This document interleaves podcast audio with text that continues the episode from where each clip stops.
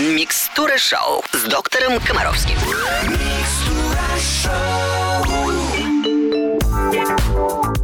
Приветствую всех родителей, которые заботятся о здоровье своих детей. В студии Алена Бородина и наш любимый доктор Евгений Олегович Комаровский. Доброе утро.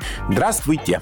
Как всегда по субботам Микстура Шоу — это микс здоровых вопросов, здоровых ответов, ну и лучших песен Русского радио. Первый вопрос сегодня от Екатерины из Твери. Здравствуйте. Я мама замечательного сынишки Ярослава, ему уже 6 лет. Он ходит в садик в подготовительную к школе группу. Как вы считаете, в каком возрасте мальчишке лучше пойти в школу? В сентябре ему будет 6,5 лет. Стоит ли отправлять в школу в этом году или лучше подождать еще годик? Вы знаете, я почти уверен в том, что жизнь, настоящая мужская жизнь, она начинается после школы. Поэтому, конечно, лучше, если после школы у ребенка будет дополнительный год нормальной взрослой жизни, когда он может принимать решения и так далее, и так далее. В общем, я однозначно убежден в том, что, может быть, потому что мой личный опыт такой, меня вели в школу в 6 лет, мне не было еще 7, мои оба сына пошли в школу, которым не было 7 лет. Ну, так нас угораздило родиться, да, поэтому я считаю, что лучше так. Опять-таки, в стране с всеобщей воинской обязанностью иметь пару лет на поступление в институт до того, как вас призовут в армию, тоже неплохо. Если вас волнует здоровье, то, скорее всего, это определяется не возрастом, а характером. Вот если ребенок такой несчастный, его все обижают, он очень скромный, он очень тихий, он рыдает, он жалуется, ну, в общем, короче говоря, он еще находится в состоянии глубокого детства, то характерологически, конечно, ему лучше быть посильнее, повзрослее, посамостоятельнее. Но если ребенок активный, контактный, может за себя постоять, любопытный, короче говоря, вот в этой ситуации, конечно, в школу лучше раньше. Я бы отдавал раньше. То есть я в этом плюсов вижу больше, чем минусов, поэтому идите с Богом. Спасибо, Евгений Олегович. Мы продолжим Микстуру Шоу буквально через несколько минут. На Русском радио. На Русском радио продолжается программа для родителей, которым очень важно, чтобы дети были здоровы. Следующий вопрос от Татьяны из Москвы. Здравствуйте, уважаемый доктор Комаровский. Моей племяннице двое маленьких детей, 6 лет и 3 года. Они очень плохо едят, но племянница не заставляет их есть. Она считает, захотят — будут есть, не захотят — не надо. У меня такой вопрос. Если они так плохо едят, не может ли это привести к гастриту? И вообще, надо ли хотя бы уговаривать ребенка поесть? Я боюсь, что такое поведение мам может привести к серьезным проблемам у детей. Или я не права? Заранее благодарю вас за ответ. Вы однозначно не правы. Как раз у вашей племянницы просто замечательный здравый смысл. Вообще, проблема накормить ребенка, который отказывается от еды, это одна из самых острых проблем материнства. Вы должны четко понимать, что для того, чтобы еда была нормально усвоена, необходим аппетит. Аппетит – это констатация того, что природа дает сигнал: система пищеварения готова переварить еду. Вот если ребенок не готов переваривать еду, а вы его кормите, вот это как раз и может привести к гастриту.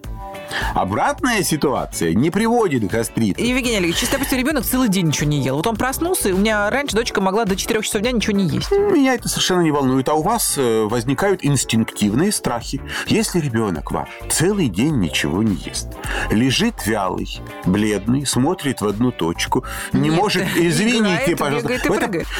У каждого человека есть свой режим обмена веществ, данный ему боженька, эволюцией, законами природы. Человек тратит определенное количество энергии.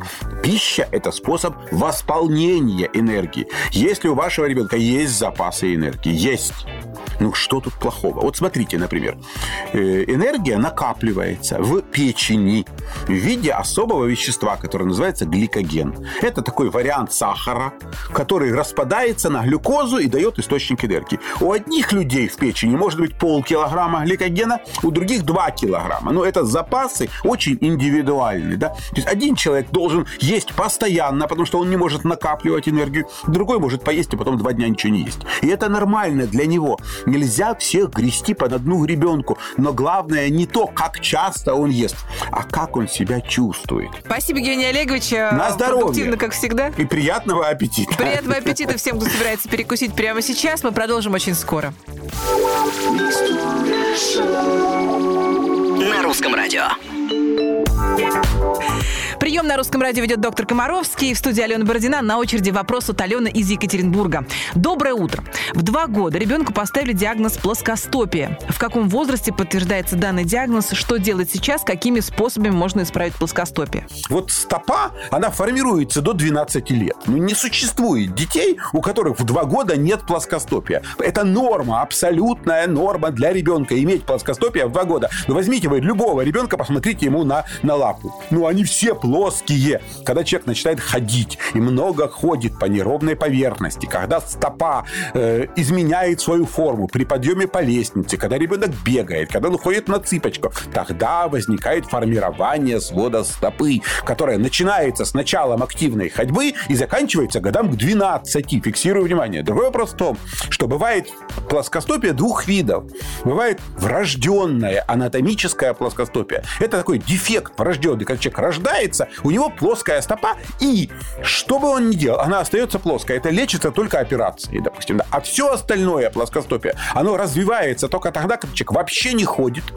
Или когда он ходит только по идеально ровной поверхности. Только по паркету, только по линолеуму. И главное, он никогда не бегает. Потому что если человек хотя бы час в день бегает, у него не может быть плоскостопия. А если он бегает по ровной поверхности, по линолеуму и паркету? Нет. Раз человек бегает, то это значит, стопа меняет свою форму. Мы же во время бега не на ровную опираемся стопу, да, а на носок. Мы же так бежим. Механизм бега не предусматривает ровной стопы. Поэтому, ребят, не морочьте себе голову. Не морочьте голову себе, особенно своим детям. И продолжайте слушать Русское радио, Микстура Шоу. Мы скоро вернемся.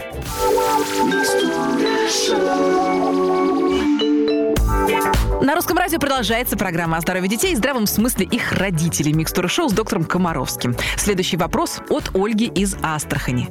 Доброе утро, Евгений Олегович. Моей доченьке 1 год и 9 месяцев. На ночь даем смесь, но вот решил убрать из рациона смесь. Теперь ломаю голову, чем ее заменить. Молоко нельзя.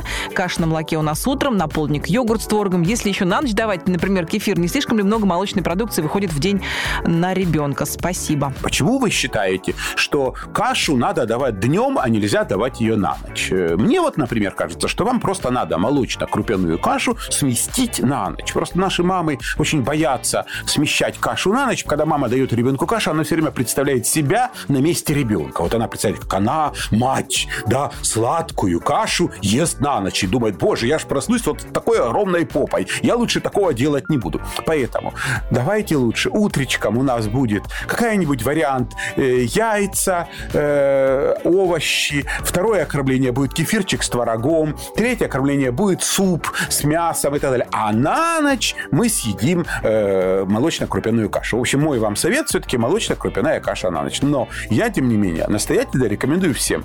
До 3 лет вы можете окончательно от смеси не отказываться. Ну, в конце концов, возникает ситуация, некогда маме. Надо быстренько что-то дать ребенку выпить. Сделали стакан смеси, нормальный, под этот возраст адаптированный. Выпил ребенок и побежали дальше. Вообще, я хочу, чтобы вы понимали самое главное. Вы слишком много внимания уделяете еде. Еда для дитя вторична. Для дитя первичны энергозатраты. Если ребенок тратит энергию в большом количестве, то для него еда вторична. Он может есть все, что угодно и когда угодно. Просто вопрос в том, что нам всем намного проще стоять на кухне, чем бегать с ребенками.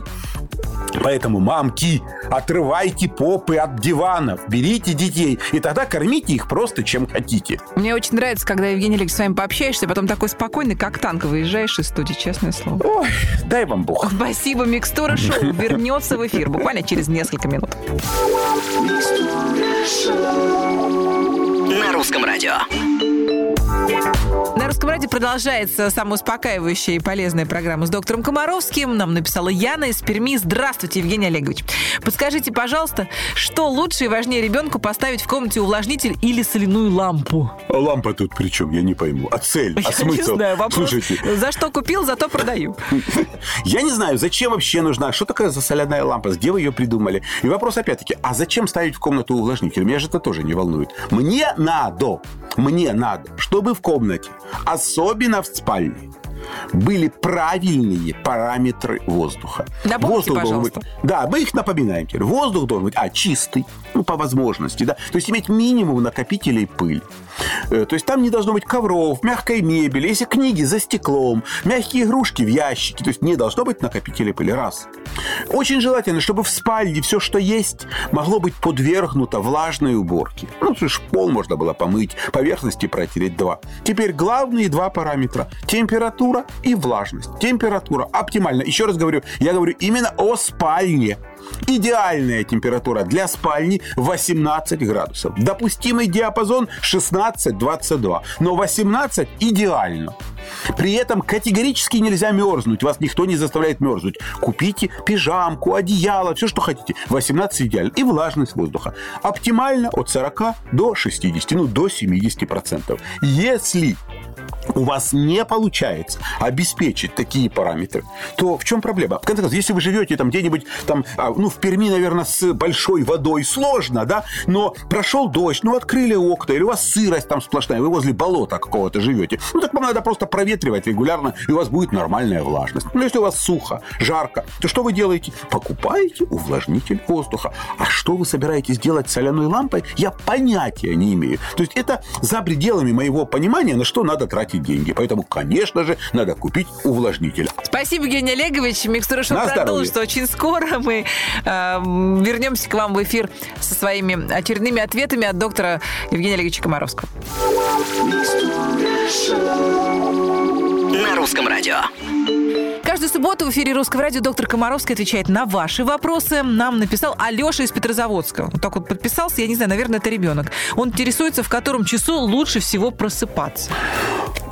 Алешенька, просыпаться тогда, когда это удобно вам и позволяет вам реализовывать ваши социальные функции. Еще раз объясняю. Каждый человек живет не только своими интересами, он выполняет некие функции, связанные с тем, что он находится в обществе. Например, вы, Алеша, коль скоро можете написать нам письмо, скорее всего, школьник.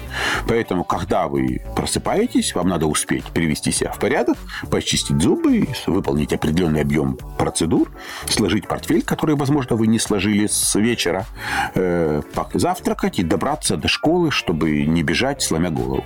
И вы, как никто другой, знаете, сколько вам на это надо времени. Да? Поэтому только вы можете ответить на вопрос, когда вам надо просыпаться. Главное, вовремя все это успеть. Второе, вы можете не иметь никаких социальных функций. Вы можете жить в лесничестве вместе с отцом, заниматься самообразованием, сидя возле компьютера. Тогда вы можете вставать, когда хотите, но я думаю, что если вы живете в лесничестве, то вам папа с мамой такое количество функций напридумывает, что долго вы спать не будете. Вам надо будет встать, накормить скотину, убрать двор, помочь отцу нарубить дров и так далее, и так далее. То есть вам работу общества найдут.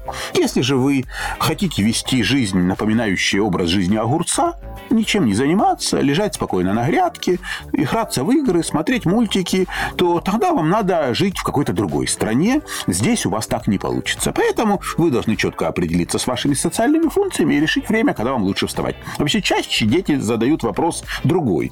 А правильно ли, что меня укладывают спать строго в это время? Да? Да. Вот и тут, собственно, возникает главный вопрос. То есть вы можете укладываться в любое время, в любое. Главное, чтобы подъем по утрам проходил спокойно и без истерик. Вот это главное. А это бывает вообще такое? Какое, Аленушка, уточните?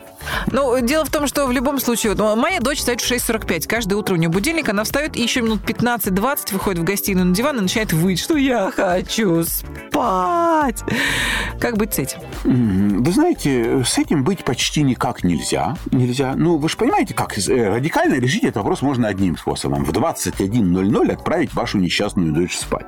Но ваша дочь устроит тогда еще более интенсивную истерику. Да? Поэтому у нее есть выбор. Или устраивать истерики по вечерам, или по утрам. То есть других истерик. Образ жизни современной женщины таков. Надо просто найти место и повод для истерики. И тогда все пойдут ей навстречу. Поэтому я считаю, что 10-минутная утренняя истерика, она лучше, чем 2-часовая вечерняя. Поэтому мы выбираем из двух зол. Я согласна, тем более, что это не истерика.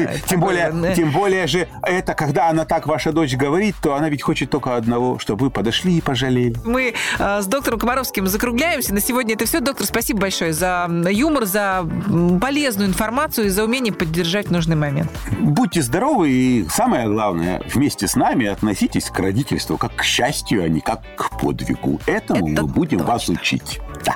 Жду родителей в эфире ровно через неделю. По будням ловите на Русском радио мини-версию Микстура Шоу 15 капель. Один вопрос, один ответ. Будьте здоровы. На Русском радио.